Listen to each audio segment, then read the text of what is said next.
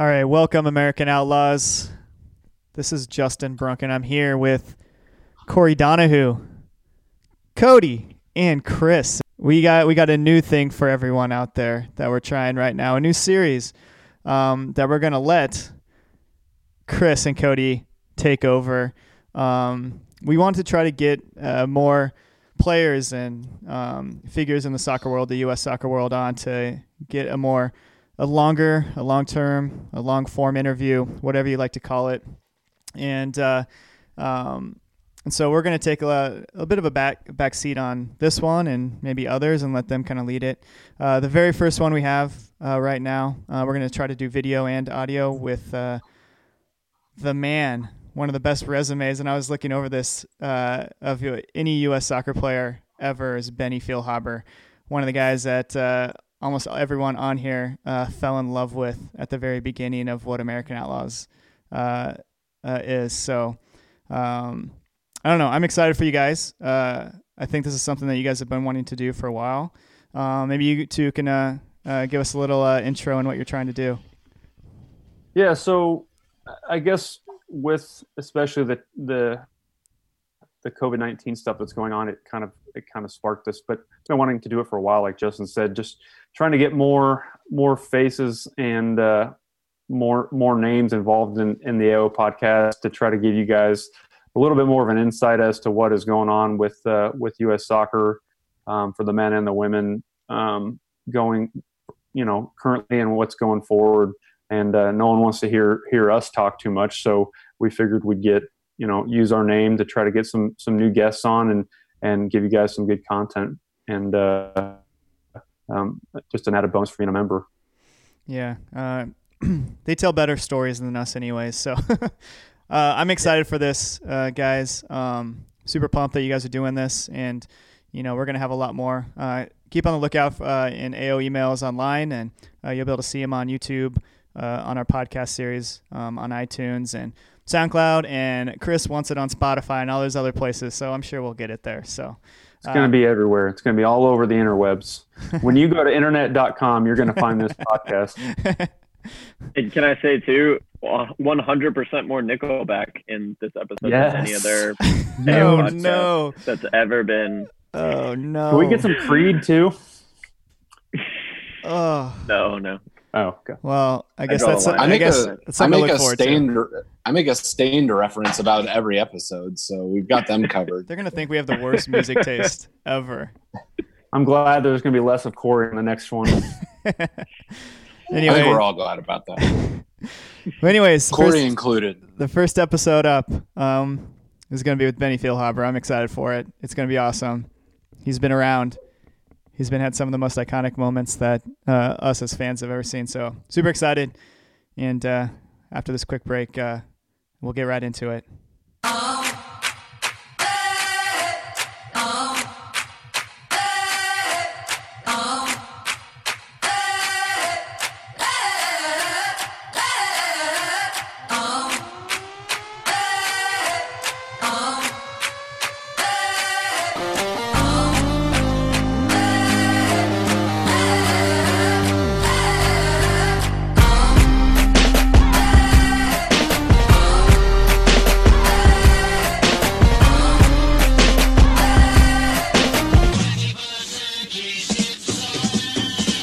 Today we have a very special guest uh, to the American Outlaws podcast. Uh, this player had a very successful club career in Hamburg. Then he went to Derby, Aarhus, New England, KC, LAFC, Colorado, and then back to KC prior to hanging up the boots this year. He has represented both the U20 and the U23 national teams to then representing the full national team in numerous friendlies, World Cup qualifying, the Gold Cup, Copa America, Confederation Cup, and last but not least, the 2010 FIFA World Cup. After retiring from playing in March of this year, he is now host to the best American soccer podcast available, known as the BSI Podcast, BSI the Podcast.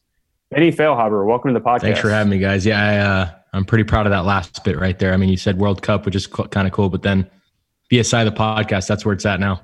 I mean, I, I don't want to say this, but I feel like your game has been elevated so much in the past few weeks since retirement. I I'm I'm so proud. So, so yeah, well, we, we started off as amateurs on the podcast, and now we feel like we're the pros sharing uh, information with everybody during this quarantine time. You guys are you guys are paving the way for for us and others. So we're just following you. Um, so Benny, tell us a little bit about you know we talked about it earlier, but are you are you quarantined? How's uh how's life been for you for the past few weeks? Yeah, so um, I'm a homebody, so in that regard, it hasn't been the hardest thing. But yes, I've been quarantining uh, myself, my family. Um, we're we're in Kansas, so it's definitely not you know the worst place to be in the U.S. right now. Um, you know, we got t- tons of space, we got backyards, we got a big house, and so we got a little bit of space for ourselves. And uh, but the toughest part is being uh, a parent with three kids under six years old right now. So that wow. is the most difficult task I've ever I've ever had. You know, put upon me. So obviously, my wife's been uh, the backbone of the family while while I played soccer and, and taking care of, of, a lot of the kids in the house and that kind of thing. And now, you know, I'm I'm helping out, but now there's no school, so they're not going to school. There's not that like you know buffer for the the two older ones to kind of go to school, and and then when they get back, we're in a better you know sense to really parent. Now it's just like man, it's 24 seven. It's grueling, it's tiring, and uh, it, it's tough to be a good parent during these times. Sounds pretty quiet back there, though. I don't. They just they just went for their naps. That's oh. why uh, that's why I had to book it at two o'clock. nice, nice. All right. Well, I, I want to start with. Tell me a little bit about the hey, podcast. Hey, Christopher, can I? That's, how did it I'm come gonna, to be? I'm gonna no, jump in real no, quick. No, no, no, no, hey, no, Brooke, I'm gonna. I'm Benny, Benny. Oh. All right. So, Benny, back to back to my question. Tell me a little bit about the podcast. How did it start? What are you? What are your guys' goals for it? And I, I also want to hear a little bit about the GoFundMe. So. Yeah. So you know, first and foremost, I'll talk about the GoFundMe. I'll start there just because that's something that we felt like we could, you know, do to to help people's lives right now. I know a lot of people are, you know, losing money. Uh, people are losing their lives. People are, you know, losing time with their loved ones, and so there's a lot of stuff that's, um, you know, negative right now. And and and the one thing that we could kind of contribute with um, with our podcast is you know starting a GoFundMe page, and uh, we've we've tried to get to ten thousand. Honestly, I was hoping we'd get there quicker. I was a little bit um, disappointed with it, but I, I'm I'm so grateful for the people that have been able to provide some some funds for the for the fund, and so uh, you know hopefully we can hit that ten thousand and uh, it's on it's on GoFundMe, and it's I mean you could put the link, but I think the link's actually pretty easy. It's GoFundMe forward slash f forward slash bsi the podcast, so it's pretty easy, and uh, you know people can go on there and, and, give what they can. Obviously, don't give what you can't, but it's a time that we can help people. So we wanted to start with that. Um, but in terms of the podcast, yeah, we started. Me and Sal had the idea from when we hit when we had the Benny Feilhaber show uh, on when we both played at Sporting Kansas City. I think it was in 2014, and we had a little bit of success with that. We we put some YouTube videos up through you know Sporting KC, and a lot of our fans you know enjoyed it. And so we thought, hey, maybe we got you know a little bit of chemistry. We can kind of start something in the future. And we thought, you know, what's what's a better time when I got traded back here to kind of you know tr- give it a go. We knew we'd have a little bit of a following here in Kansas City, and so that would help. And so we started off slow. If you go back and probably listen to the first couple episodes, it's um, choppy at best. And so, uh, you know, we started getting into it. We got Ike into the show, which was a massive uptick in terms of, you know, the the banter that he brought. Obviously, Ike's interrogation has become, you know, probably the biggest hit on the show. And so, uh, yeah, it's been fun, and we just kind of gone with it. Um, at first, it was mo- mostly guys that we had on our phones, you know, good friends that we played with, um, and so it's kind of developed into something more now. We've been able to get some coaches. Uh, we're looking to get a technical director in here pretty soon. We had obviously Will Ferrell, and so it's just been yeah, it's been kind of a little roller coaster ride, and we're just enjoying it. Um, and and yeah, that's where we're at right now.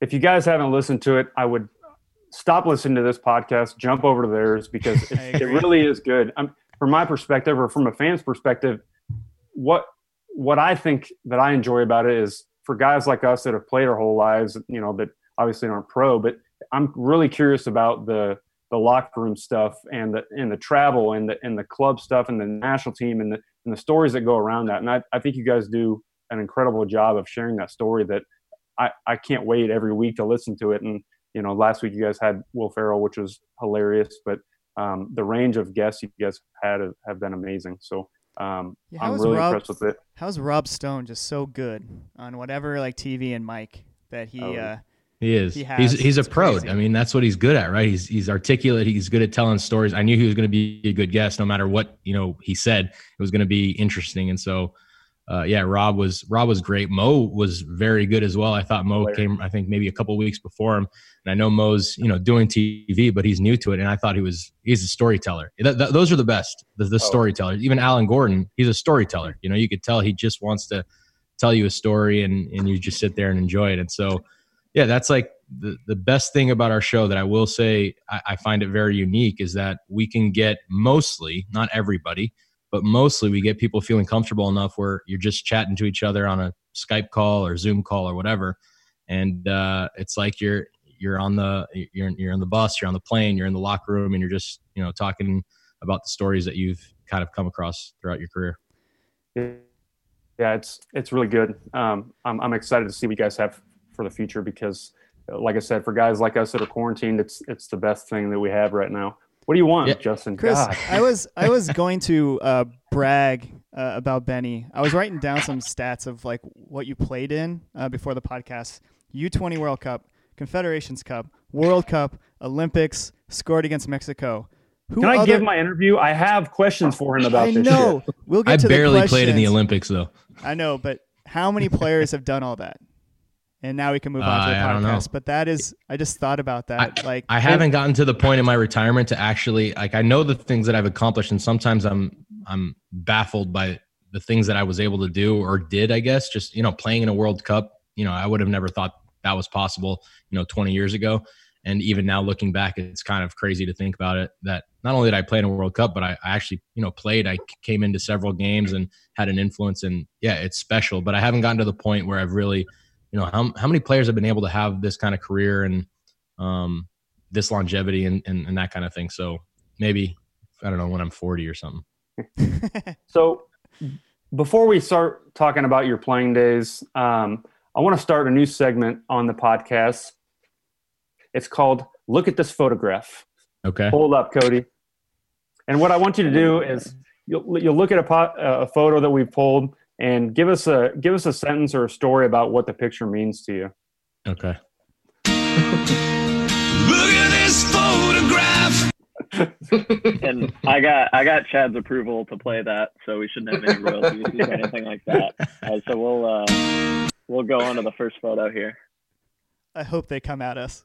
I'm pretty sure this is uh, 17. So Open Cup Championship 17. A few words that I can remember, um, you know, to describe that game. One, I'll always remember that I had a big like uh, soft cast on my hand because I had broken my finger, I think, at one point a couple couple weeks before, and I'll always remember the pass that I had to Daniel on that on that play where he um, he kind of makes a really good run and he just has to toe poke it past the goalie. I guess the yeah. last thing that I remember, the last thing I really remember about that game is playing against a really good buddy on the opposite side, Sasha. And uh, we've always been really good friends, but really competitive. And you always have that extra motivation to try and beat one of your good friends in, in a final. Do you guys remember that game? That was against Red Bull at, at Sporting Park. It was an electric atmosphere. That was one of the, the better domestic atmospheres I've ever been in. So that was good shit. All right, next photo. Oh boy, that game was terrible. I came in to that game. We were losing 3-0 at Arsenal at Emirates, and we ended up losing five. And I remember, I mean, the team, our team was was terrible. You know, Derby County was terrible. We were we were.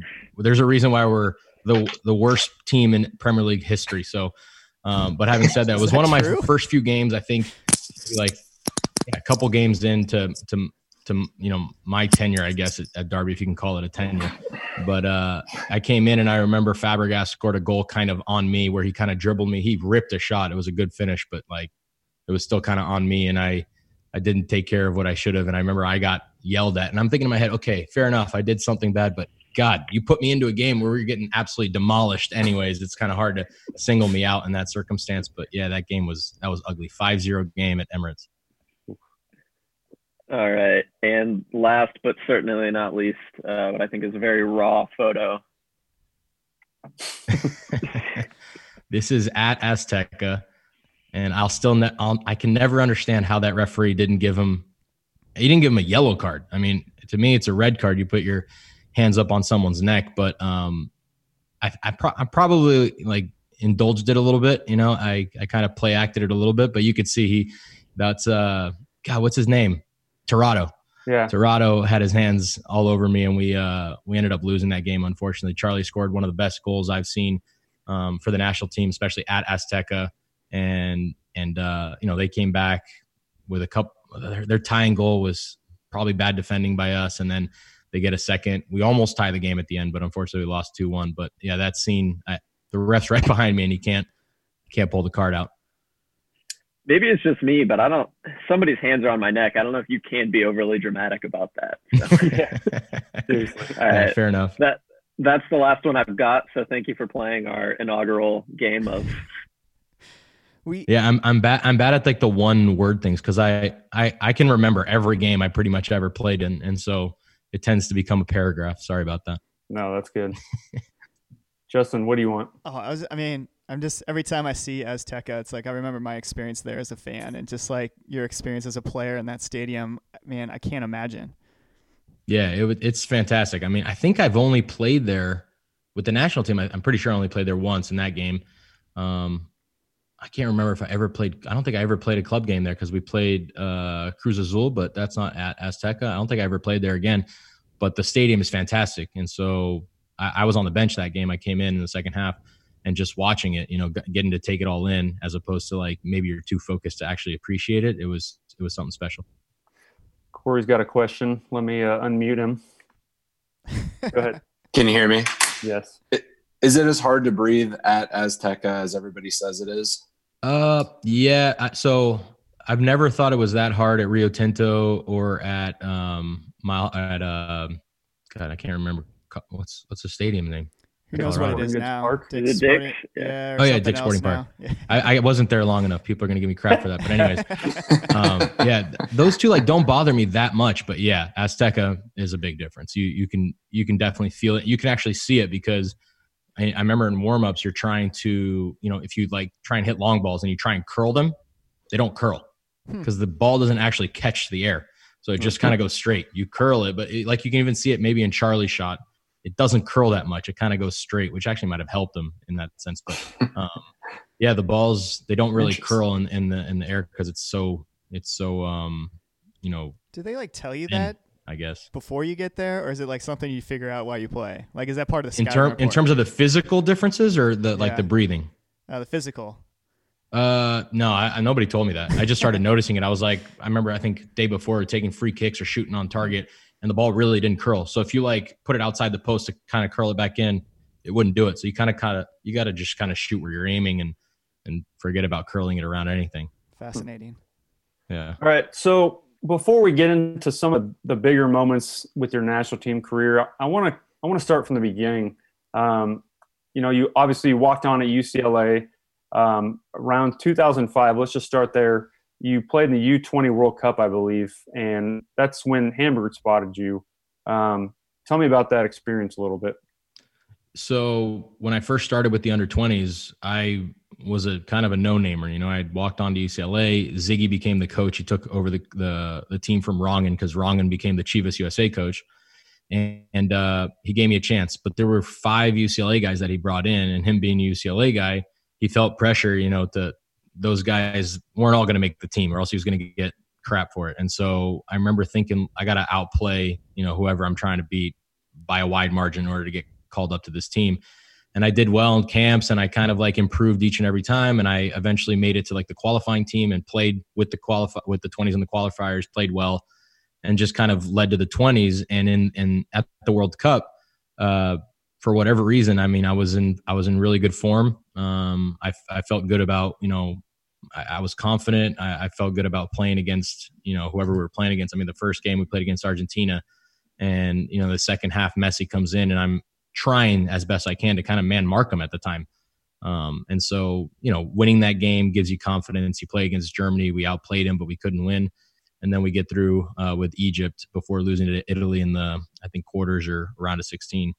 Um, but that eh, that entire experience was really what propelled me to become a professional soccer player. And and I didn't even know it at the time that there were so many scouts there. I don't think I even thought about it like, you know, let me really play well here to become a pro in Europe. It wasn't that wasn't the thought. It was just you know let, let me do well and maybe I can be part of the next national team or whatever. You know, kind of stay where I am.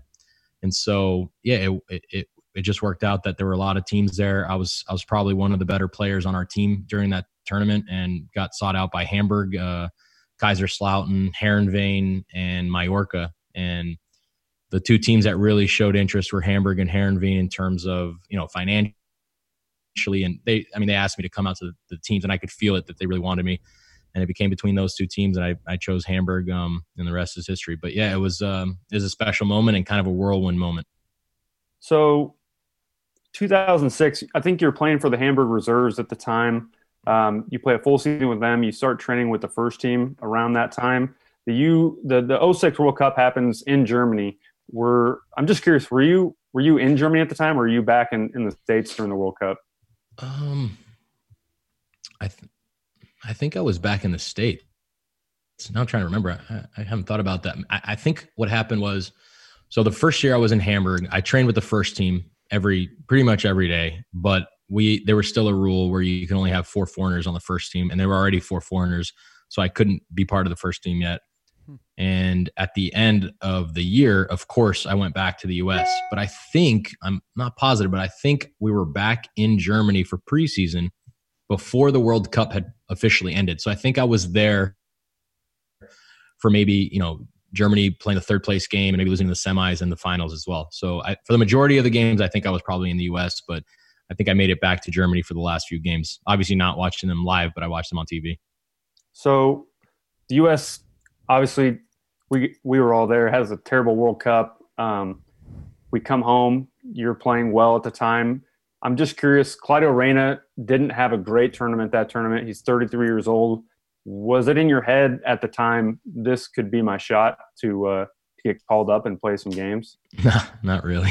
not at all. the only no, because the only thing I was thinking at the time is I wanted to break into the the Hamburg's team, you know, and so in um in 2005 2006 I, I didn't play with the first team um and and that was my only thought process was trying in 2006 2007 to be able to have a good preseason with the first team show that i'm ready to play hopefully play some games and, and find my footing there. It wasn't um, until you know much later that I guess not much later. You know, Bob called me in. What was it for? I think it was the Ecuador game, maybe March or February of 2007, something like that.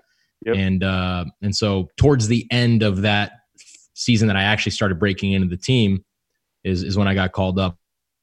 But I know until then, until Bob actually called me, I hadn't even thought about the national team. I didn't realize that I was maybe close to you know that picture yet. Hmm. So, I guess that's that's my first memory of Benny Feilhaber, the player.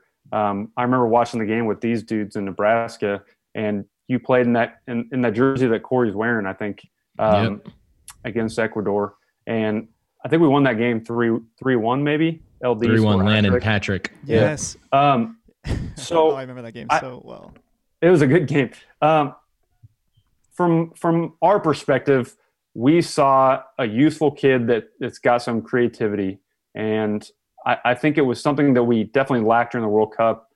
Um, I guess what was your perspective after your first match, knowing that you you could hang with these guys? That that was it. You know that I could hang with these guys, and that's always like the first thing that you want to feel um, when you kind of get to that next level. So whether it be you know me with the twenties or me in Hamburg um, or of course me with the national team you know that's the first thing you want to feel that that you okay i can play in this level. It's not like these guys are you know miles ahead of me. And so in that game you know the fact that we, we played well as a team in that game landon played really well and we kind of were always winning um, it, it, it gives you that that confidence. And it was a good game to you know to get your debut. And so um, i remember i started i think i started with Pablo. I can't remember who started next to me, but it wasn't Michael. Michael came in in the second half. And I remember in the second half, we started, re- and we were both really young guys. I mean, he was, what, two years younger than me. So I think I was 22 and he was 20 maybe. But we both really started feeling good about how we were playing next to one another. And, um, and yeah, it, it felt like at the end of that game, it's like if if I can keep this going, you know, me and Michael could be a guy that guys that you know the national team really rely on. Obviously, Michael's had a fantastic career, um, probably one of the top five you know ever in, in the national team uh, history, I guess, and especially in that position. But um, you know, we we both got you know pretty good careers since then. It, it would have been nice to have played you know maybe more games even, but we could sense that there was something there even in that very first game. So right after that, you get a few months later, you get called in the Gold Cup, um, the 07 Gold Cup, and we all remember that Gold Cup for a variety of reasons. But um, I want to fast forward to the final. I, we can talk about the volley all day, but I want to hear a little bit about the game in Chicago, the, the U.S. Mexico. That was your first experience with with this level of game, I think. Um, tell us about the atmosphere in the stadium, how you were feeling before the game, so on. Yes. So the bit the the story that I always remember from that game is not before the game or you know during the game. It's actually at halftime because we played. We didn't play well in the first half. Um, Mexico was all, all, over us. Obviously, everybody knows it was like whatever minimum what 90 10 Mexican yeah. fans in that in that stadium. It was hot and and you just felt like you know nothing had gone right in the first half and i know that and mike i was only playing because michael got a red card in the in the semis and so i had to step in um, for michael and i was playing with pablo and i and i and i hadn't played well and i'm thinking oh man you know he's going to make a sub at halftime and it's going to be me and i'm going to be devastated because like i really want to turn it around from from you know what the first half had been and I know that Rico's about to go in. And at the end of his like spiel at halftime, he says, Rico's going to come in for Pablo.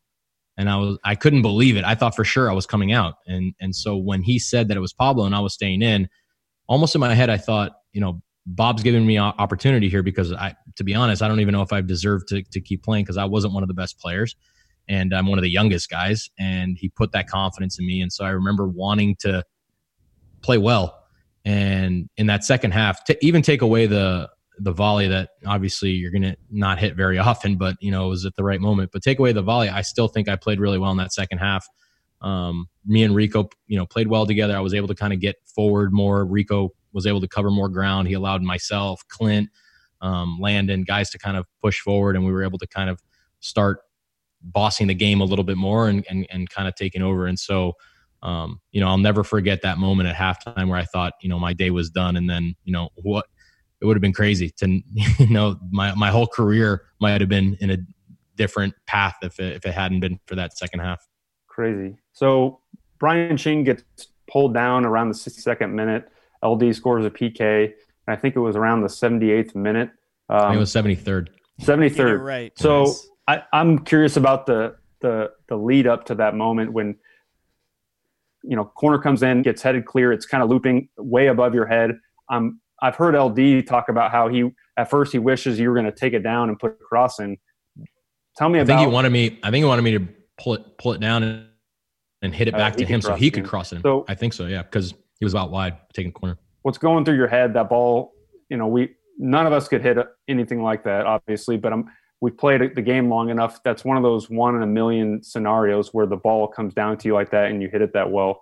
Um, have you been practicing that up until that point, or did you just say, "Screw it, I'm going to hit it"? No, yeah, I, I, you don't. I mean, I don't practice stuff like that. You know, I I think I have a decent shot from outside the box, but you don't practice. You know, volleys coming out. You know, 10, 15 feet over your head. The only thing that I so I remember that Spector had just been knocked out of the game, so it was kind of like a, kind of a little bit of a hectic situation where I think Frankie Simek was coming into the game and Spector was kind of concussed, trying to get off the field, and um, and so it was kind of all of us. It was it was one of those where you're not planning. You're like you're not really completely focused and ready for the moment, and it almost just kind of came to me. And I think because you know I didn't have to overthink it, um, you know what happened happened. And it's the the one thing that I do remember in terms of like technical aspect of it. I remember the ball being up in the air for so long, and you can't see this in the video because you're kind of following the ball. But I actually align myself. I have time to actually get under the ball as opposed to like maybe let it loop maybe to the side of my body and make it more of a side volley. That would have been a harder hit. And I can get my body right under the ball where it's coming straight to me. And so I'm just like, all right, once this ball gets to my foot level, I'm just putting my my leg through it, and and and that was the one thing that I remember from you know putting myself in the right spot. I had enough time when the ball went up in the air, and the one thing uh, Sasha Sasha actually flew in for Copa America that day, so he didn't get to see the game. He was on a plane, and so when he's and I told him, I'm like, dude, did you see what happened after the game? He's like, no, I heard that you scored, but I didn't see anything. I'm like, I can't believe I scored this goal. And he tells, and then when we're together in the in the room and he's seeing the highlights, he's like, dude, that was a cheerleader kick. The cheerleader kicked it. So like, you know, like when they just, and that's yeah. exactly the thought process I had because I wanted to just get right underneath the ball so that if I'm if I'm hitting it, I'm hitting right through the center of the ball. Obviously, you know, a million things can go wrong. You can you can miss it, or it can like hit someone and then it doesn't go in the goal and gets deflected or whatever. But for whatever reason, that ball found you know the corner of the of the goal in that day. Crazy moment. Um, one of the Corey, shut up. One of the uh, best volleys I've I think any of us will ever see, and as nerd soccer fans, we want to say we appreciate it because that that was that was awesome. What do you want, Corey? Are you gonna let me talk? Thanks. Yeah. I uh, one one more thing to add to the legend of that game, which I bet Benny doesn't know, is that uh, I don't think it would have been called American Outlaws without that game because yeah. a bunch of us traveled up to Chicago for the game, and one of our buddies wore the bandana over his face, uh, and we all liked it, so we all started doing it after that. And that's that's largely what led to us calling it American Outlaws. It was the one, no uh, idea. It was one of the most iconic yeah. moments of like American Outlaws and just us oh, yeah. individually as fans. And I don't know how much we can stress that. It's like that goal, like and like how you and that, and, that and the experience, the experience from it being 90, 10 Mexican fans to after the game, we're doing the victory lap around the stadium, and now it's mostly all American fans. Like there, there's no describing like how awesome that feeling is. That's mm-hmm. awesome. So U.S. goes on to win to win the Gold Cup, obviously, um, and what a, what a, what a moment. But um, I want to talk a little bit. I want to fast forward because then that summer, I think you guys head down to Copa America. You uh, you guys play some good games down there. Tell me about that experience. Yeah, I, that, that's almost like a, a bittersweet tournament for me because I was, you know, because of that goal and and and all the you know that it brought our team. We won Gold Cup. We qualified for Confederations Cup. I think that was maybe the time, at least as at least as a young player, that I, that I had the most confidence in myself. You know, and and obviously that happens when you do something good or you, are playing well or you're in a good runner form. And I remember down in in uh, Venezuela, I mean, I was I, I could not be more confident. And obviously, it maybe it even helped that some of the superstars of the national team weren't there. You know, so Landon wasn't there, Clint wasn't there. Um, you know, I'm sure I'm forgetting people, but there were, uh, you know, the, the, the big time leaders weren't there. It was, it was a B team. And so I, I think I could, I felt like I could be myself a little bit more and maybe take more of the reins. And I felt really good in that tournament. I mean, it was disappointing that we, you know, we had some good performances. Um, you know, obviously Argentina was was one of the best teams at the time, and uh, we take the lead off of what I say is my best pass of all time to Eddie Johnson. I think that's my best pass of all time. I don't know if you guys remember that, but um, you got taken down, right? Yeah, I, I kind of like.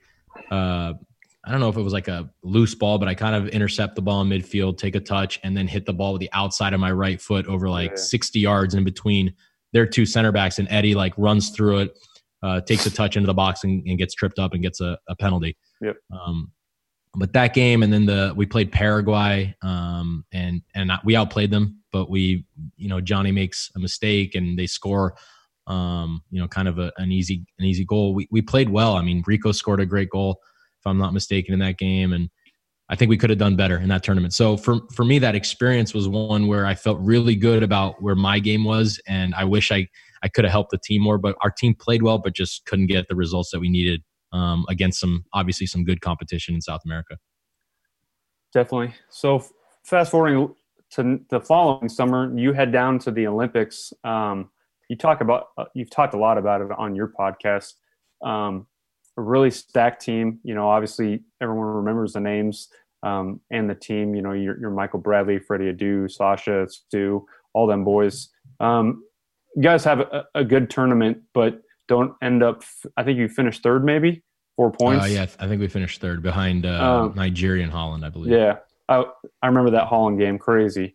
So I I guess from your perspective, this is the first you're playing with the national team. You've already scored a golazo to win us the Gold Cup, and then you go down to the Olympics, and for whatever reason, Peter Nowak doesn't play you as much. Um, how does that affect your your mental you know your mental state as a player um, after achieving so much at a young age? Uh, it didn't affect me too much in the sense that you know, I mean, I knew what kind of player I was, and I knew what things I could do and things that you know I wasn't so good at. I mean, that that didn't. I don't think it took away from my confidence in myself. Um, but it's it's disappointing, you know, because it's just like you know missing out on a World Cup or whatever. And of course, I was there during the Olympics, but looking back on it, we and and I and we knew this, I think, at the time that we had a good team. But looking back on it, we had a really good team. We could have we could have really done something in that in that Olympics, and um, you know, to be a player that I considered a, a player good enough to to start on that team and at, the very least provide um, you know something special off the bench. I, I just didn't think I was you know utilized enough. I don't think that certain players were utilized enough, and it wasn't just me. I mean, I, even worse than you know me, I think is Jozy and Charlie Davies were on that team. Hmm. Neither of them started. They were the starters at Confederations Cup a year later. That's right. That so like right. it's Jozy's it's it's crazy Spain to too. think that a year before the two starters for Confederations Cup uh, against you know Spain, the best team in the world, Brazil, one of the best teams in the world, couldn't you know start uh, the two starters were Freddie and Brian McBride. And so, um, you know, all credit to Brian McBride. He was at, at the end of his career. He wasn't, you know, the, the player that Charlie and Jozy were at the time. And Freddie, um, you know, a guy that's always been very good in, in, in the youth tournaments and a guy that I think Peter Nowak liked a lot, wasn't at the level at Charlie or Jozy as well at that time. So um, there were other guys that I mean should have been playing and I think would have helped us that weren't. Um, but I mean, you can't. It's hard to like dwell on it too much, and and that was one of the things that um, probably helped me get over the the fact that we didn't do as well in the Olympics because I I just didn't play a big enough part in it, and um, you know, guys, Sacha was playing out of his mind. I remember during the Olympics, he was one of the best players that we had during the time. We had, you know, like you said, Stuart, uh, who was playing, you know, really, really well. We had Michael Parkhurst and Maurice Edu in the back, which were fantastic. Brad Guzan, who was at the top of his game. Um, we had Orozco, I think Marvell, who isn't the best uh, technical player, but I mean he can he can he makes it tough on the opponent, whoever he's, he's playing speedy. against. Yeah, and I mean, so we had players and we had guys on the bench. We had me on the bench. We had Dax on the bench. Um, Zatella. I mean, we had we had a really good team. Obviously, Jozy and Charlie on the bench. So we had a really good team. I think we could have done more, and I, I just don't agree with some of the decisions that Peter made in that in, in that in that tournament. Yep, crazy stuff. So fast forwarding again, um, after the Olympics, uh, you I think you that's about the time you left Derby for Aarhus, right? Yeah, Aarhus. Yeah. Aarhus, sorry. Yeah, um, no problem. So I think you spent think about you spent three years there. In Aarhus, I spent three years. Yeah. Yeah, three years. So about that same time, you're you get called into Confederation Cup. You know, another insane tournament tournament from a from a fan's perspective. Um, you know, going into the Egypt game, I'm I'm curious. You guys, you have to win at least by three goals. What was the mentality going into the game, and what was it like in the locker room afterwards? So, if I remember correctly, you, I think we had to win by three goals. It didn't matter. Like winning by four wouldn't matter. I think you actually had three was like the most goal differential you could have. I think it had like a, a if I remember correctly, I could be wrong, but I think we needed to win 3-0 or more, but not give up a goal and right. Brazil needed to beat Italy 3-0 or more, but not give up a goal. Because if you, if they gave up, a, yeah. if it was 4-1, that wouldn't have mattered or whatever. Correct. Anyways, so I mean, we knew it was vir- virtually impossible, right? So, um, but you're at a tournament that has got you know some of the best teams in the world. Uh, I, I think again, I think we got a little bit unlucky to lose three one to to Italy. Um, we we played against Brazil. We played terrible. I think Sosh got a red card. Um, so we didn't deserve to win that game. We got crushed. And then we go into Egypt, and it's it's almost like we'd have nothing to lose. I think Charlie started that game, and he hadn't started the other ones. Um, and I think that was you know really Charlie's coming out party at that time. And he played really well. He he brought something extra, and and just it, you kind of started. I think before the game, you just you want to play for pride. You want to do well. You want to win the game. You don't want to lose. You know, be last place in your group. But as things start to happen and you take a one nothing lead and then you take a two nothing lead, and I think at halftime it was two nothing, right? Because Michael scored the second one. Yeah. Yep. I think Michael scored the second one. And then you check what the other score is, and it was 3 0 Brazil at halftime, I believe. So you're like, this is not possible. Is this really happening? And uh, and so you're you, the only thing you're thinking at that time is like, let's just win 3-0 and who knows what the hell's going to happen in the other game. But if it stays, you know, 3-0, then wow, we're we're gonna you know somehow sneak in. And uh, and I remember I came into that game. Uh, now I can't remember. I think now I can't remember if I was actually in when Clint scored the third. I can't remember now. I might have just have been coming in, or maybe I hadn't come in yet. But anyways, Clint scores the the third one, and you know I, we're looking at the bench. I know I come in at some point and we're looking at the bench to find out what the other scores are. Like, is it still 3-0? Is it still 3-0? And it's, I mean, it's crazy. It was, it was, uh, as much as I don't want to bring up, you know, the, the worst game I took part of in the national team, it was the exact opposite of that, where everything had to go right for us to go through, and it did. And so we're looking back. Is it three zeros? And when it when it ends, we're like, oh, we're we're through. You know, we're through to the semis, and um, it was unbelievable. Probably, you know, three points shouldn't get you to the semis in a tournament like that, but it did. And uh, you know, we we ran with it, and we took the confidence that we had from that Egypt game to Spain. So you go you go through to the to the uh, semis. You end up coming against a Spain team that I believe they were unbeaten in 35 games, something like that. Um, you know, obviously stacked, but you guys just pull off a miracle. Are you thinking going to that game? We we literally have nothing to lose. We we are playing well. You talk about on the podcast, you guys are playing a, a counterattack style. Did you guys legitimately have confidence you could go in and beat this team? Yeah, we did. Um, that is like as honest of an answer as you can give. Like after that Egypt game, we all thought we can do this. You know, I mean, yes, Spain is probably at that time the best international you know team that's ever played. I mean, they, I don't even know there's ever been anything close to unbeaten in 35 at the international level, and so they had literally everybody besides Messi, I guess. You know, like it was Barcelona without Messi, and so well mixed in with Real Madrid, and so you know the best players in the world, and uh, but we genuinely had a, a really good idea of how we wanted to play. Bob would set us up, you know, no matter who we were playing, we were going to be a tough team to beat. And um, we felt confident that, especially with like Charlie emerging, you know, Jozy, Clint, Landon, those guys, all guys that can change the game in a second. Um, we felt good. Like, let's defend. Let's be tough to beat. Let's look to uh, not, not allow, you know, their playmaker, Xavi and Iniesta to make the game for them, be tough on them and then we can take our chances going forward. And I mean, that was exactly the mindset. That's exactly how it panned out. Obviously, Spain had the ball probably the majority of the time, but they weren't that dangerous. I, I mean, they probably had, you know, a couple chances. I remember Fernando Torres had one chance in the first half, if I remember correctly. But we had bodies. I mean, it, we made it tough for them, you know, and, and they got, uh, they were bothered by it and and we were able to play at times. I mean, the first goal we played, you know, it wasn't a counterattacking goal. You know, the first goal was foot to foot to foot to foot.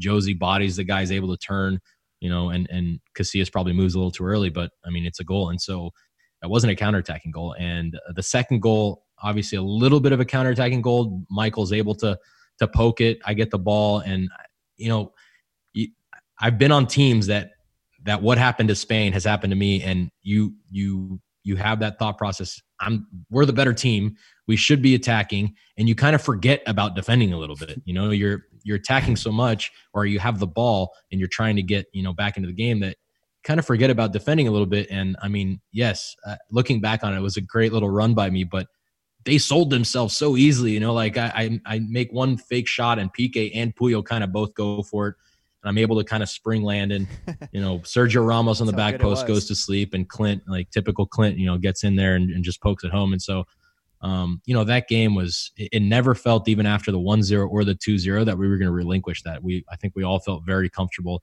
And honestly I, I could say that we felt the exact same way going into the Brazil game. So um, you know sometimes it doesn't pan out but it, it was uh, that's those are the best three games that I've ever been a part of with the national team. That yes.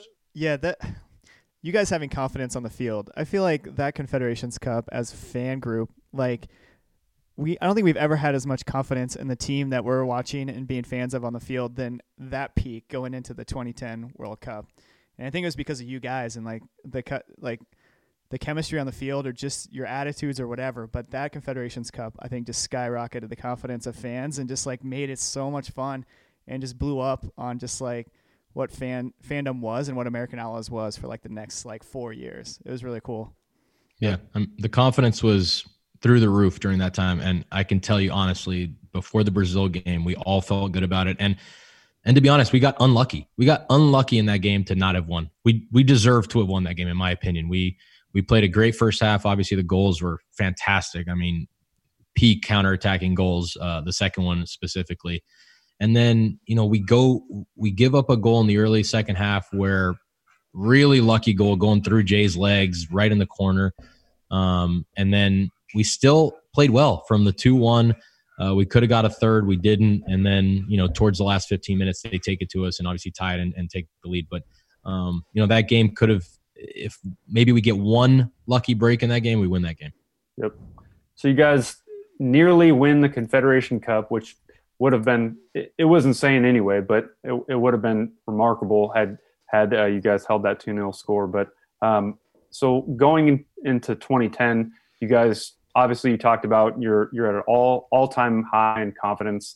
Um, what was what was the thought going into the World Cup? You know, everyone's seemed to be playing well. Bob Bradley seems to have the guys. You know, everyone's on the same page. Um, you got a really tough opening game against England, but you know, obviously Clint's goal gives you guys a one-one draw and uh, really gives you the, the path into into winning the group, which you guys did. But um, I I don't want to take too much of your time. So let's talk about the, the Algeria goal. Um, you know, the Algeria game. It's kind of the same scenario. You guys, you guys were on, were on the offensive the entire game. You know, chance after chance, and it felt like one of those moments where it just wasn't going to happen. You know, we got screwed with the with Maurice's a, a, his goal in the second game, but um, you're, you know, Tim Howard distributes the ball. It's what four and four going forward, and I think you're kind of trailing the play at that point what did what did you see kind of happen in front of you? That yeah, that goal was um so during that game, I think that we kind of had towards the end of the game, you kind of had that thought process where you know we managed to tie against England. We should have won against uh, Slovenia and got you know robbed out of a goal. And now we're about to tie our third game in a row and not lose any games and not qualify for the next round. So it was like inconceivable at that point. Um, and and what happens is uh, you know for us tying or losing didn't matter right so to some degree you start putting more players forward and i think that's what happened on that play because if you go back maybe five seconds before tim howard gets the ball that was a really dangerous chance for algeria and i think we were just kind of like pushed forward we don't have you know defensively we're kind of defending with four maybe five and uh and we get lucky that Tim, you know, is in the right spot. He reads the play, he gets the ball, and of course, he's looking to re, you know distribute quickly. And so, as soon as he, as soon as he throws it to Landon, you could tell there's something there. I mean, you could if you're a fan in the stadium, if you're watching the game on TV, um, the announcers, uh, you could tell something could come of this, and it's probably got to be now or or it's going to be never, right? So. Um, you know, you see Landon, Jozy, uh, Edson, and Clint, uh, all kind of running. It's almost like four horsemen, you know, going up the field, and Algeria's defense is backing up, and it's kind of man on man at that point where it's, I mean, not man on man, but like four on four kind of thing. I'm kind of trying. You can't see me in the picture, but I'm trying to catch up to a speedy Landon, kind of throw towards the middle of the field. Um, but I'm I'm kind of behind. You know, I'm not really in the play, but I have a perfect picture as to what is happening in front of me, and so, you know, Landon and drives and he drives enough where he kind of has to commit a guy a little bit before he plays it to Jozy. Jozy peels off well and makes like a little run where he kind of stays on side. As soon and Clint is following it a little bit ahead. And as soon as Jozy gets the ball and Clint sees it, this is the thing that you know Clint does so well because he's so hungry to score goals.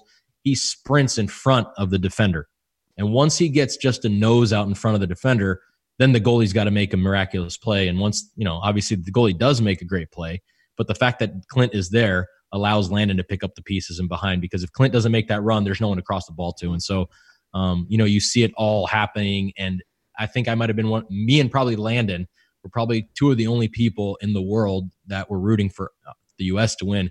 That didn't freak out when Clint didn't score because we saw that the ball's popping up right to Landon and the goalie's on the ground. So you're like, this is even better than than what you could have hoped for. You know, Landon's about to score as long as he doesn't shank the ball on a, a wide open net. And so, um, you know, it, you can almost see Landon, of course, because he's faster than me, but behind him, I, I almost sprint before he even kicks it in the goal because I'm already ready to go celebrate with him. And so, um, you know, unbelievable moment in, in U.S. soccer history. Uh, and something that it's again, it's hard to describe. It was, it was um, so much, uh, it was like building up to so much disappointment had it ended up in a draw. And then you get that, you know, euphoric moment of, man, we're, we're about to win the group. Like we're, we're through in the world cup. Like it's the last second. How, how can you even, you know, be part of something like like this you know let be part of the world cup and let alone a, a moment like this to kind of qual, you know take first place in the group and qualify to the next round. Yep. Yeah i got a, a question on that too if i can hop in. I think in in those moments for us as fans or guys that are that are really diehards um that moment and like the confederations cup you kind of see uh you know your your aunts and your uncles and your grandparents people that won't normally watch the game are suddenly commenting on it and they know players right. that you would think they never know they're paying attention. Do you feel that as a player in those moments do you feel like that kind of expansion while you're while you're just doing media or while you're in the locker room? Yeah i mean the, i remember after that game we all went back. Bob uh, surprised us with all our family. We had been in basically isolation right? Concentration only the team in, in our hotel. And he he invited all the families like every everybody that had family there came to the hotel and we had like this big celebration for whatever a couple hours um, you know dinner and being able to hang out with our family and celebrating the fact that we had gone through. And i remember once we and i was dying like i was i was enjoying that but i was dying to get back into the room with johnny. Johnny bornstein was my roommate to just go over like what the hell was going on on the internet you know with with and then we saw that video of that had already been compiled like video clips of bars all over the country. And we're watching this like five minute video of all these uh, reactions to the goal, and we're like, "This is this really happening, dude? It's, it feels like a movie. It's not like real life." And so, um, yeah, it's it was incredibly emotional and like awesome to just see, you know, the expanse of of what was taking place. Um, yeah, I didn't have Twitter back then, but I remember my Facebook was blowing up. So, uh, but what crazy. a what a cool thing to remind um, fans that like those those experiences in the bar and like what the reactions of our fans still matter to like players like you because uh, yeah. that was one of the big moments for our chapter bar in Lincoln, Nebraska. Is like one of those one of the main videos is on uh, was one of the reactions at our bar with someone holding up this like a chair. Uh, Dude, I'm wondering. Like, I'm wondering if th- so. There's one clip, and I think it's the first clip because yeah, it's the longest clip. Yeah. Is that the one in Nebraska? yeah, yeah that's the so. There's one guy that I love because he sees it before anybody yep. else. So that that was like me. That was like me and Landon. Like we knew what was happening before it happened and like why? Is it someone that was is it one of you guys? No. No, no uh, he but, that guy happens to be deaf. And so the the there was one tv that was like non hd but it had the subtitles. So he saw it like three seconds before the rest of the world saw it because they weren't really? timed up the same. So uh-huh. yeah. Yeah it was incredible. Just, so like yeah. it, that I, I like i really could see myself as that guy because when I'm watching games, I feel like I see things before other people see it as well. And so, um, you know, that guy knew it was coming. Yeah. So, yeah, obviously, fantastic moment for for you guys um, and AO as well because that was kind of one of the first moments that, like, with those videos that kind of got our name around. But you know, obviously, we had been around, but um, obviously, that was a one of those peak moments in U.S. soccer history that kind of has put us on this this uh, climb to to being where we are today. But um, I'm going to kind of fast forward a little bit, and uh, you leave Aarhus, Aarhus, Aarhus, in, Aarhus, Aarhus. in 2011. Uh, come back to MLS. Tell me quickly, you know, why did you decide to come back, and and and why the Revs? Um, well, I didn't choose the Revs. Uh, I I chose to come back to MLS. Like the it unfortunate the way that like MLS, you know, decides who gets players coming back from overseas. But I went through the allocation process. Um, the first reason why I came back to MLS, um, my contract was running out in Aarhus, uh, and there was the massive dip in uh, in in salaries in in Europe and probably all over the world because it was two years what after or two or three years after 2008 and the yeah. you know financial collapse. So in terms of money, Denmark had gone down you know considerably, hmm. Um, and and I you know wanted to eventually come back to MLS, and I thought you know I, was getting I was getting good salary to come back, and so financially made sense. So I decided, all right, um, I'm going to do it. And on top of that, Chivas USA had the first allocation, um, uh, whatever it's called, first allocation position, and uh, and and I'm from California. So I thought if I end up there, that's a pretty good spot. And so I had heard from my agent, Chivas USA was either going to take me or trade me to Houston, which was the team that seemed like they had the most interest. And I thought, okay, Houston, you know, I can do that. They're they're a good team. Um, you know, I, have lived in Houston before, but um, you know, I, for me, it would be about you know where I live and where I'm going to start a family, or you know, I want to go to a good team. And so Chivas took. I, there was like a deadline for for me to for them to make a decision and it went like five hours past the deadline. It was crazy like typical you know mls rules that kind of are made as we go. And so you know they eventually passed. They decided you know my contract would have been too big. It would have you know hurt them financially. And so they passed instead of traded me. And then i went to philly and philly passed with peter um, nowak. Mm. and then it went to new england and i knew houston was four. So i knew i was either going to go to new england or houston at this point and New England took me. And so um, the only thing I really knew about New England then was that they were on turf. So that was the only thing that really bothered me. Um, yeah. But uh, yeah, New England was you know tough in terms of the results. We didn't get results there, and it, it was disappointing um, the time there. And spe- specifically, my second year, the team was a little bit better, but I played worse. My first year, I played better, but the team was not very good. And you know, we started to improve the second year, but I didn't play very well. And um, then it was kind of like a mutual thing where New England, you know, didn't want to keep me at the number that I was at, and I really didn't want to stay there either. I wanted to go on a, to a better team, and it worked out perfectly because Peter knew me from the 20s. He brought me into Kansas City, and you know that that's probably where I played my best soccer in my career. Yeah. So so about the time, I guess rewinding a little bit, about the time that you go to to New England, um, Jurgen Klinsmann gets named as the national team coach, and um, you know you're you, you just said you had a couple bad years in New England, but then you come to, to Sporting and you have what I would I would assume are your five best club years, and you instantly become a, a legend at our club.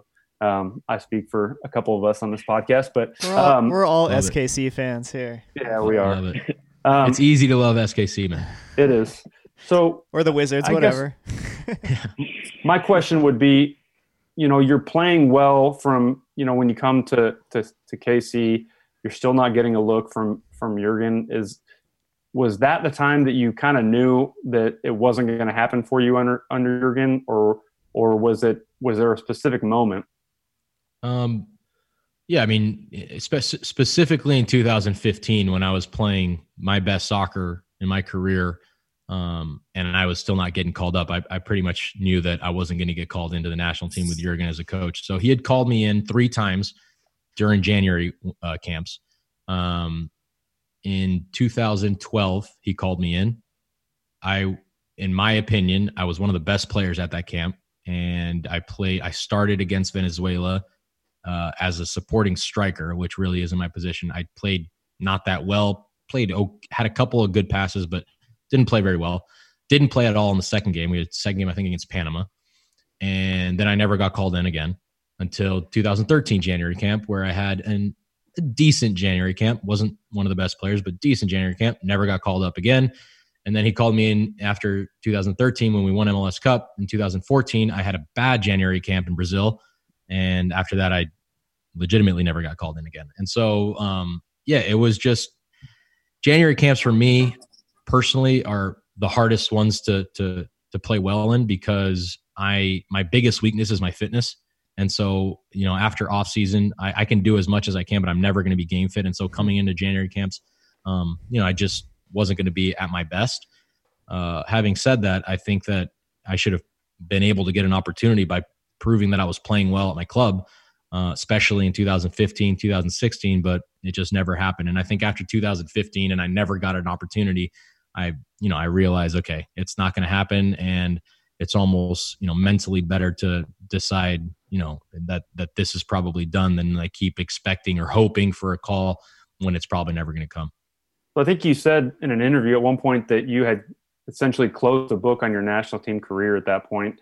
But 2017, Klinsmann gets fired after some bad qualifying games, and Bruce gets called in. Um, when that happened, were you thinking that maybe there's another chance for you? Yeah, definitely. So Bruce, I remember the first things that he said was that they needed more creativity in the middle. And so I thought, you know, the three guys that I thought of instantly about creativity in terms of American players was me, Sacha, and Lee. Those are the three guys that I, you know, could say are true number 10s or close enough, I guess, and that can provide creativity. Yeah, you can say, you know, like a Darlington Nagbe, but he's a little bit of a different position than we are. He's more of like an eight anyways, I thought, you know, we have a chance. And he called me and Sacha up to January camp. And, uh, you know, it, it, almost seemed like it was me and Sacha battling for one spot on the team and potentially the other one maybe as a backup. And so, you know, as friends, we, yeah, we're going to compete, but we were really excited about that opportunity because neither of us had really gotten too many opportunities with Jurgen, although Sash had started getting some opportunities towards the end of uh, Jurgen's tenure there. So, um, you know, it was exciting that January camp. Uh, again, I don't think I played that well during that January camp, although I during the games I played okay, but during the practices not that well. Uh, I had you know a pretty good assist uh, against um, Jamaica, I think, in Chattanooga. Jordan Morris, right? Jordan Morris, um, and and felt like oh maybe you know that'll give me an opportunity. But again, after that camp, I didn't get called in. You know, we they they uh, they played. I think the very first game was Honduras and San Jose. Me or neither me nor Sacha got called in. I think me. I don't think me or Sacha got called in all the way up until I got called in the uh, the last camp. And so, yeah, I, I, mean, I don't know, you know, why. Uh, maybe I just, I, maybe I think I'm better than I actually am, and, and so it didn't work out. But I, I thought, you know, me and Sacha could have helped in some in some way, or even you know Lee, a guy with a little bit more creativity that gives you know something a little bit different, even if it's not from the start, maybe coming off the bench. Um, but it didn't happen, and uh, and and yeah, I mean, it, it was unfortunate what what happened. I it, it, sucked, you know. Obviously, me being there, even if I hadn't gotten in that game, I was I was you know dreading the fact that you know if we lose that game and a couple other results go bad, that we don't make the World Cup, which almost seems it literally seems impossible when it, you're you're the USA and you're playing in, in a CONCACAF region that really doesn't have many teams better than you. And so um, yeah, it was extremely disappointing. Um, but you know, hopefully we can use it for some for something better uh, here in the future. But I guess if there has to have been some some part of you that felt a little bit like I don't know if vindication is the right word, but you know, we're up against the ropes and we have to score a goal and you're the guy that we put in, you know, and in my opinion, not enough time left in the game to actually make a difference. But um, there had to have been some some personal sense of vindication for you to get put into that game. And and you, you damn near scored the equalizer too. Yeah so I, I didn't feel any vindication in that sense but what i did think of was i really hope i come in here and it, i mean if we if we tie the game great but if i can tie this game then i will have a nice post conference saying something about you know another coach that was part of the national team before but um, yeah, that chance, uh, it actually didn't hit my head. It had hit Bobby Wood's head, but had his head not been there, I am very, very, very close to certain that I would have scored that goal. So, yeah, man, that that that always plays in my mind. I mean, I it was crazy because I mean, how many goals have I scored with my head? I mean, very few. And so, when Christian got that ball and started driving towards the end line, I kind of stayed in the box. I was in the back post. I start moving towards the front post for God knows what reason. I have no idea. And the ball just seems like it's going right to my head you know? And since the ball's coming from that side the goalie was actually moving from his front post to his far post as the ball's moving. And i'm thinking i'm gonna i'm coming from the back post to the near. So i'm thinking i'm just gonna smash it right down into the near post and he's running in the opposite direction. Like this is gonna be a goal. And somehow i didn't even see bobby but bobby backs up and kind of like flicks the ball.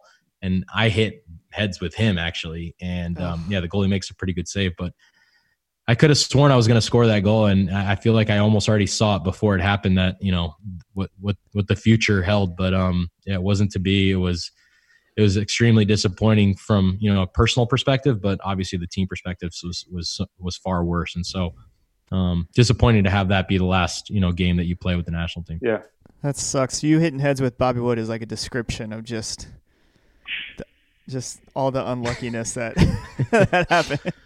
Yeah. That sucks. Oh, So back, you know, after the uh, and I'm curious as a fan, what what you know, nobody from my perspective and people that I talked to, no one really saw what happened in 2018 with you and, and sporting happening. Was there something that was there a moment that you thought that that Peter was gonna gonna trade you, or was that was that a personal decision, or was it? Uh, so I I had never talked to Peter about getting traded, so I didn't know you know for certain. But I've been with Peter for five years, so I can kind of read him sometimes. And we had we had uh, lost in the first game of the playoffs for four years straight, and leading up to that last game where we played against Houston, we had played poorly up until that game, and I hadn't started a few games, and so we lost that game against Houston um, in overtime, and we were out of the playoffs. And I thought in my head, first of all, there's two expansion teams coming in. Um, wait, was there two or one? Did another team come with it? No, it's just. LA, One. just LA. So just one. So LAFC was coming in, and I thought, you know, there's there's a chance that he tries to trade me. You know, um, I was what 33 at the, or turning 33 at the time, and you know, I just I, I sensed that there was a chance that he would trade me. Um, but this was was in what October, November, like end of I think we played that game maybe Halloween. So, anyways, um, a month or two go by. You know, the expansion draft is done. Nothing's happened. So I'm thinking, I'm starting to think, okay, well, I guess I'm not getting traded. I have one more year of my contract. Uh, let's go back to Kansas City and figure, and you know, let's let's play. And on January fourth, third or fourth, I believe, he calls me and he and I see it, and I'm actually, I, I I got into bridge by the way, playing bridge with my dad. So I was playing a bridge tournament at the time, so I couldn't answer the phone, but I, I thought it was really weird. I was like, Peter's calling me. This is either something like that has that means nothing or he trade traded me like something big, right?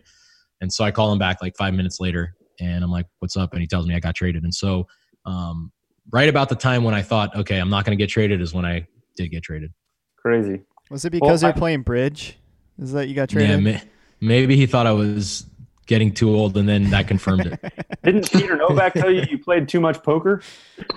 Yeah, that was uh, that was one of the reasons I think I got cut from the qualifying camp for the U23s, where we uh we would play poker with all the guys, or not all the guys, maybe like six, six or eight guys in a, in a room. I think me and Sacha were roommates, so we would have the poker room in our game in our in our room, and uh, yeah, he he cut me and he said, yeah, you you were playing too much poker, and that's like not what we want, and blah. blah. And I'm like, okay, I don't understand it, but okay.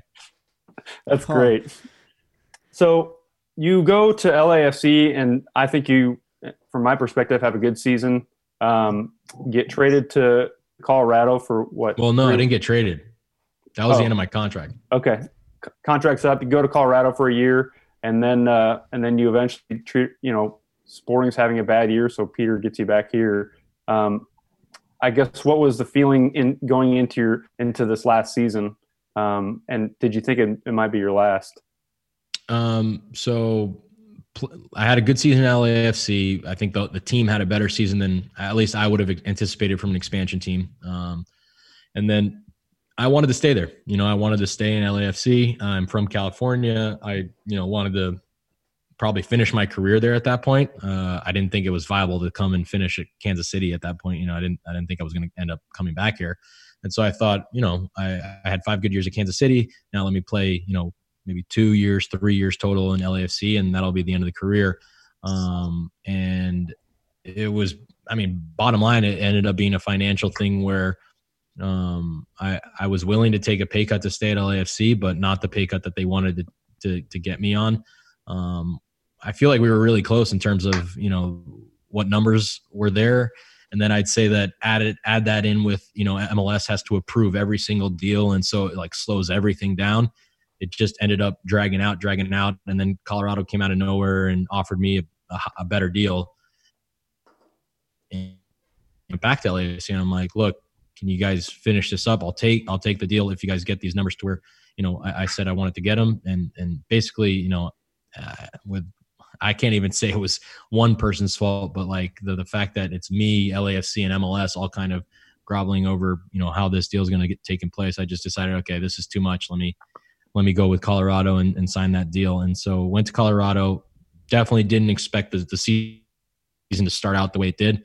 I thought they had made some pretty good moves in terms of you know acquiring players. Diego, Kei, they had gotten Kellyn Acosta the year before, um, Keegan. Um, so they they had improved their team, and I thought, you know, I think I think this team can improve. And so we went there, and you know, offensively the team was all right, but we were leaking goals all over the place. And at, at one and once Anthony left, Conor Casey took the the team. I didn't start the first game that Conor was there, and I was like, look, I'm not gonna I've only got maybe a year, maybe you know, a year and a half left. Uh, I want to I want to play and and uh, and I want to play for a team that's competitive, trying to win championships. And uh, you know, this doesn't look like it, like you know what I want for the last year, especially not if I'm not playing. You know, and so it, it kind of came to be pretty quickly that Sporting had an interest because of the injuries, and that made sense for me. And uh, the rest uh, the rest will be good for all Colorado fans. Like they can say that they surpassed Kansas City after I said those quotes. So um, they they they got the better of my quotes in that sense. But yeah, it was as as difficult as it was the season last year in terms of you know having difficulty in Colorado and then having difficulty here in Kansas City getting results. Um, you know, it's still I think a, a happy ending in terms of finishing with Kansas City as as as my team before I retire. Yeah. So I I'm curious when is the testimonial happening so we can start to train a little bit? I haven't even thought about that yet. Do I even well, get a testimonial? We'll we'll throw you one. It might just be us and a six pack of beer, but we'll throw you one. Um, Sounds so good. Curious, now you know with with the podcast, you guys got that going on. It seems like it's been on the up and up. You're getting a lot more traction um, with that, and you've talked about or you've hinted towards this are you working on your coaching license? Yeah, that's that's another unfortunate turn of events because of this um, COVID nineteen. So I was doing the B license, and let me tell you, if anybody's been part of this, it's a lot of work, and um, you are there for forty five hours for three separate weeks, and I had done the first week, and there's assignments and a lot of work being done there at home and um, they had to cancel the course. So you get you're not we're not going to get the credit for all the work that you know we had done already. Um, there's a we can get a little bit of credit from some of the assignments, but the majority of the stuff that we did we have to redo. And so, yeah, I will eventually get back to you know finish doing my B license, and I'd like to get the A license as well. Um, I'm not sure what the future holds in terms of uh, you know what I'm going to do. Whether it's you know coaching is definitely an interest, uh, being a GM in the league is an interest, uh, media is an interest, and so I'll kind of keep all those avenues open and see what opportunities arise. Okay. So, I guess for, from a fan perspective, to our members, where would you say that that American soccer is right now, both on the men and the women's side? You guys talk, you know, you've made it clear you're a women's national team's fan. You know, last year with the World Cup, where do you think we are with them, and then where do you think we are with the national team for the men's side going into qualifying? well the women's team is at you know close to its peak i'd say. I mean they're they're the best team in the world. You know they've got the best players in the world. They've got the best personalities as well. And so um they're they're they're probably more famous than than the the men's team as well. You know i mean like you can't find a, a i don't think Pulisic is more famous than Megan Rapinoe right now. You know you, you could probably go up to people that don't know anything about soccer. They know who Megan Rapinoe is. And so um you know the, the women's game is at its peak um, and the men's game is you know in a in a lull right now, unfortunately, where um, you know we we hit our rock bottom with not qualifying for the World Cup, and then since we kind of haven't been able to really get going anywhere, um, there you know the the whole quarantine thing as well has slowed things down. Um, there just hasn't been that many games with uh, with all the players involved. You know, I think there's there's been injuries. There's been there, we're lacking a little bit of like that veteran leadership, and so a lot of the young guys have to become veterans quickly.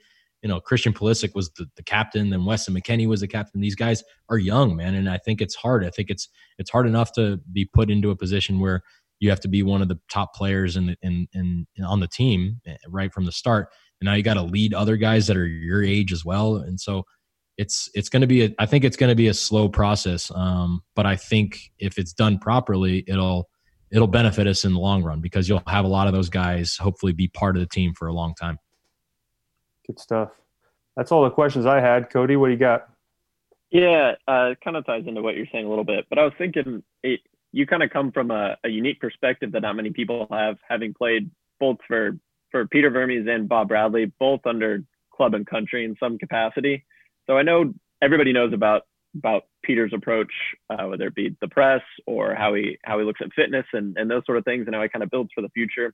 For that reason, a lot of people wanted him as uh, the national team manager, and I think for that reason, some people didn't want him because they didn't think maybe he'd get enough time to build the stuff that he can build.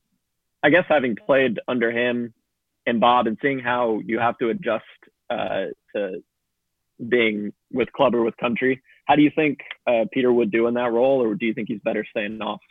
I think he would do well. I think he'd do well. And the biggest reason why I think he'd do well is because he doesn't take shit from anybody. And so, and that's Bob too. I mean, Bob's a, a, straightforward guy. And I think that was one of his biggest qualities. Like, yeah, you have guys like Landon that you have to, to some extent, appease because he's one of the best players on the team, or Clint that sometimes is difficult to deal with as well because he's got, you know, he, he thinks everybody's, you know, he has a chip on his shoulder with everybody. And so, um, you know, there's guys like that that you have to deal with on the national team. And I think that Peter, he doesn't care who you are. You know, he doesn't care if you're the best team, best player or the worst player. If you don't do what he's asking you to do, he's gonna he's not gonna play you. He's gonna get rid of you. And so, yeah, maybe there'd be a couple of you know rough spots there, but I think Peter would eventually get the best out of the team and get people to want to play for the jersey, for the country, for you know the coach, the players, players that had come before, and all that kind of stuff. And I think that's one thing that um, you know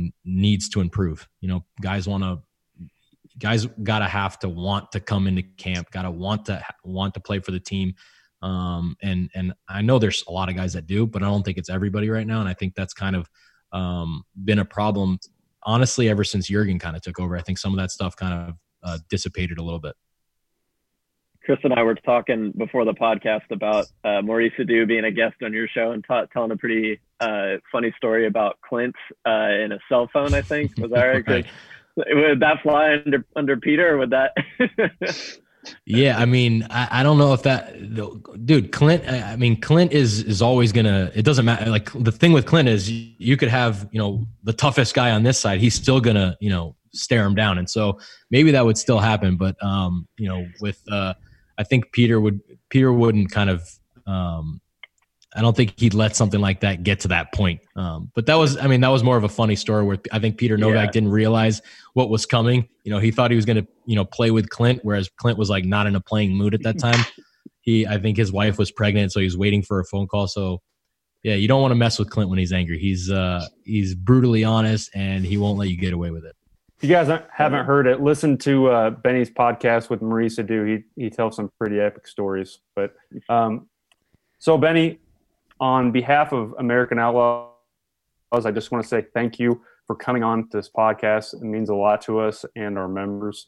Um, we we obviously wish you the best in retirement, and uh, we look forward to more BSI the podcast, and uh, hopefully someday we're we're uh, we get the call up for the uh, testimonial. So.